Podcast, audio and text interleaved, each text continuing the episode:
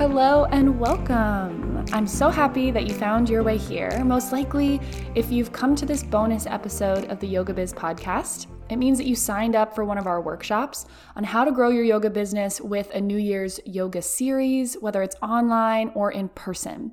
And this little bonus episode is going to help you get really clear on your topic. So, if you're not in the free Facebook group, go ahead and join the Yoga Business Strategy group. A couple of days ago, at least a little bit before I recorded this podcast episode, I took a poll of our almost 3,000 members and I asked, what was the hardest part of building your own program or course that you can launch in the new year? Because as we all know, the new year is busy season for yoga teachers. It's the time when people have resolutions, they're looking to start exercising regularly, meditating, diving into mindfulness, and it's really important that right now in the fall season, we are planning out courses and programs that are going to serve those people and meet them in that place that they're at in the new year.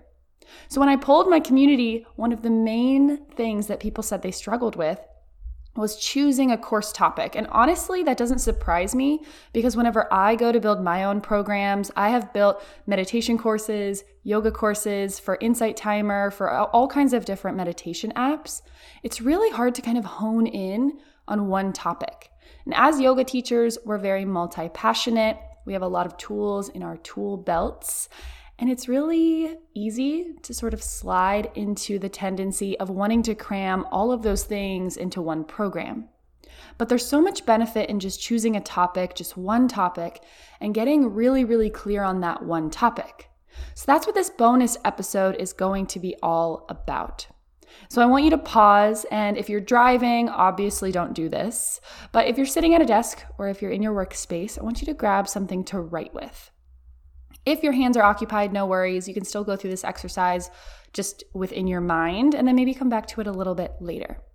But what we're going to do is we're going to draw three circles that intersect. So, sort of like a Venn diagram. So, three circles that are sort of in a triangle shape and they intersect at different points. And there's only one point where they all intersect. And this is going to be our perfect course or program topic. So, in the first circle, doesn't matter which circle it is, you're going to write down what you love teaching. You're going to write down the words, what I love teaching. And I want you to brainstorm on exactly that. What do you love teaching? Whether you're a brand new teacher and all you've done so far is maybe demo a class for your family and friends or your YTT, imagine what it is that you would absolutely love to teach. Maybe it's power yoga.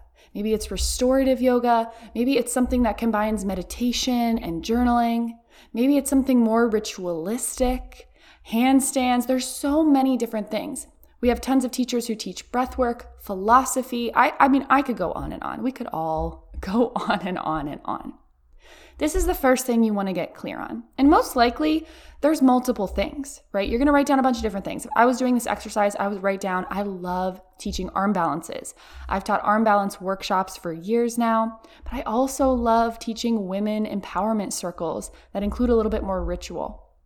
So just brain dump everything that you absolutely love teaching that lights you up, that makes you feel so excited to build a program. And maybe you want to pause this podcast episode and you really want to dive into reflecting on this topic. Okay, the second circle, we're going to jump over to the next circle and we will come back to the first one. The second one is what you're good at teaching. So, this one is tricky, and this isn't about being hard on ourselves.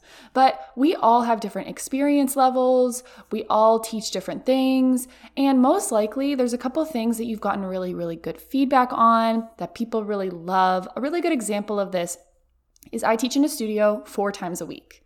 I love, love, love teaching my slow flow class. My slow flow class gives me so much joy. I love teaching it, I love planning it. But the number one across the board thing that I get the best feedback on is my yoga nidra meditations. And that's just the truth. That's just how it goes, you know? That's what I'm really good at teaching. And maybe I'm good at teaching slow flow, maybe I'm good at teaching vinyasa. I'm sure we're all very, very talented and good at teaching what we're teaching. But this circle is really to sort of reflect on is there something that you've just gotten really, really good feedback on? Maybe there's a superpower that you have that you've never really thought about. So don't overthink this circle too much, especially if you're a, new teacher. I just want you to start to brainstorm, you know, what maybe your superpower is when it comes to teaching. Okay, the last circle, and this is really important, do not skip this circle, is what people want to learn. Okay, this is huge. Okay, what people want to learn. I was just working with a client the other day, and she is launching a restorative yoga program. And she has consistently said that she struggles to get people excited about restorative yoga. So I paused and I asked her, How did you get into restorative yoga? How did you find your way to this practice that you now love so much? And she said, I actually was introduced to it at a Pilates studio. I was on this weight loss journey. I was doing Pilates every day, and a restorative yoga teacher came in and did a class. And that's how I was introduced to restorative yoga. And now she teaches it, she builds programs, she does all this great stuff with restorative yoga. But the story is really, really important because sometimes we forget that we did not step into the studio maybe looking for something, but we were introduced to it in a certain way. So it's important to really meet people where they're looking for something. So, most likely in the new year, a lot of people are looking to start a regular exercise regimen. Maybe they're looking to meditate daily. Maybe they're looking to lose weight or become more healthy. Especially if you live in America, where I live in the United States, that's almost 100% of the time what people come to yoga for. And then they explore all the other different modalities and practices, and they become hooked on things like yin and restorative and slow flow.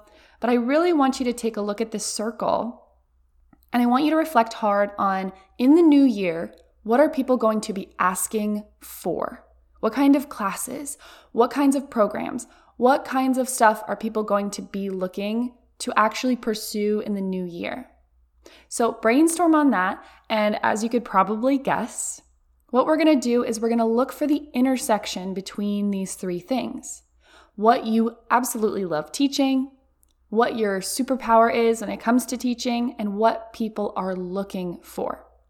So you might have written down whenever we did the exercise on what you love teaching. You might have written down something like, I love teaching breath work. I also love teaching power yoga, something like that. So maybe you're groveling between, like, okay, Meg, well, what kind of program or series do I create in the new year? I like these two different things and they're very different. That's the point of this exercise. Is now you can look to the other two circles and see if there's any common themes. Maybe you wrote down that people in the new year are going to be looking to exercise regularly or they're going to be looking for a community of people to hold them accountable to exercise regularly. You might want to create a power yoga series or a vinyasa yoga series for the new year and maybe in that series you can slowly introduce people to breath work.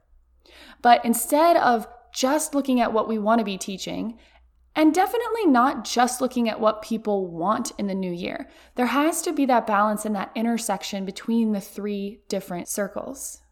So, this is what I'm going to leave you with.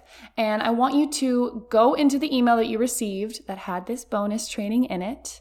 And I want you to mark your calendar for the workshop that we're going to be doing on growing your business with a New Year's yoga series. Because we're going to dive deeper into exactly this, choosing your topic, but also actually crafting a program that you are so excited to launch to your audience. We're going to talk about marketing, content, all the things you need to be prepping in the fall so that your New Year's program or series is launched and it's honestly fun. I know, like, when we talk about business stuff, we don't always talk about fun, but we want this launch to be fun for you and we also want it to be successful and profitable. So go ahead into the email, make sure you mark your calendar. And then if you haven't yet, head into the Facebook group and say hello and let us know that you're excited for our workshop. All right, everyone, that's it for this bonus episode. And if you're really looking to learn more, you can explore all the other amazing episodes that we have here on the Yoga Biz podcast.